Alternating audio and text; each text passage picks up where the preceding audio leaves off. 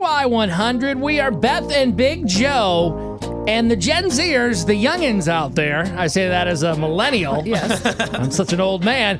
Uh, they are the only demographic, according to a recent survey, that's ready to go back to the movie theaters as you get older with millennials and Gen Z, and then all the way up to baby boomers. If you didn't know, Gen Z is currently between the ages of 5 and 25 years old. Yeah, the six year olds are really ready to go. They're like, yeah, let's go. So crazy. Uh, th- they're going back there. So I remember back in the day, like one of my favorite movie theater experiences, I think it was in 94. I have to check the exact date, but I was like nine or something years old.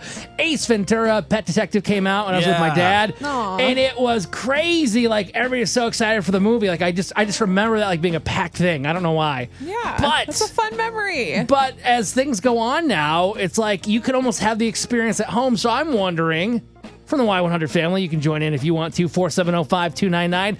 Are you going to go back to the theaters? Or is it kind of a thing now with Netflix and Hulu and everything on demand? Because you can pay for new movies. It's like 20 bucks to pay one. Are you going to stay Dude. home or do you still like that movie theater experience? You know, I saw someone actually, I forget who it was, but they listened to the show. They went to the movies yesterday and they said it was kind of like eerie and weird because they were one of the only people there, but everything now is self serve. There's gloves, there's self serve popcorn, there's all these different things, and there's like not a lot of employees there. They said it was kind of sad. So I think, I think one day, when I don't know when this will be, but I think I'll go back to the movies at some point because Justin truly does love movies. And I also Yeah. think it gives people that escape that they need, like mentally. Yeah. And when you're in the room, there's just something, like you said, the memories of your childhood. We all have memories of our childhood of going to the movies. So I think one day, maybe when it's a little more safe or less germy, I'll probably go back to the movies. I one thing I like about a movie theater compared to at home, like to see that side of it, is I get I caught myself doing this all weekend. I was watching the TV in my place that I'm staying at, and I was watching Hulu or Netflix, just some show or a movie.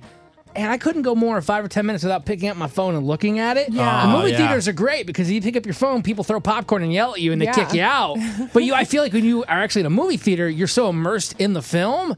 Because of that sound. Man. that sound system Yeah. is so I don't good. know. I don't know. For twenty bucks to sit at home, I can pause it whenever I want. We got a we got a toddler too, so that's super nice. That probably makes a big difference Oh, having a kid. It's so much better. Well, that and then if something happens in the movie that we don't want our daughter to see, we pause it, and be like, "Hang on," like Yeah. you know, we can't do that. But go into the restroom. The fridge is right there. Refill. I mean, it's gr- work at your own pace. Side note: It sounds like watching a movie at Chris might be like a two-hour movie. Might take four hours though. Yeah. You know what I mean? No, Like, not at all. I could get like a double feature if I went to the theater.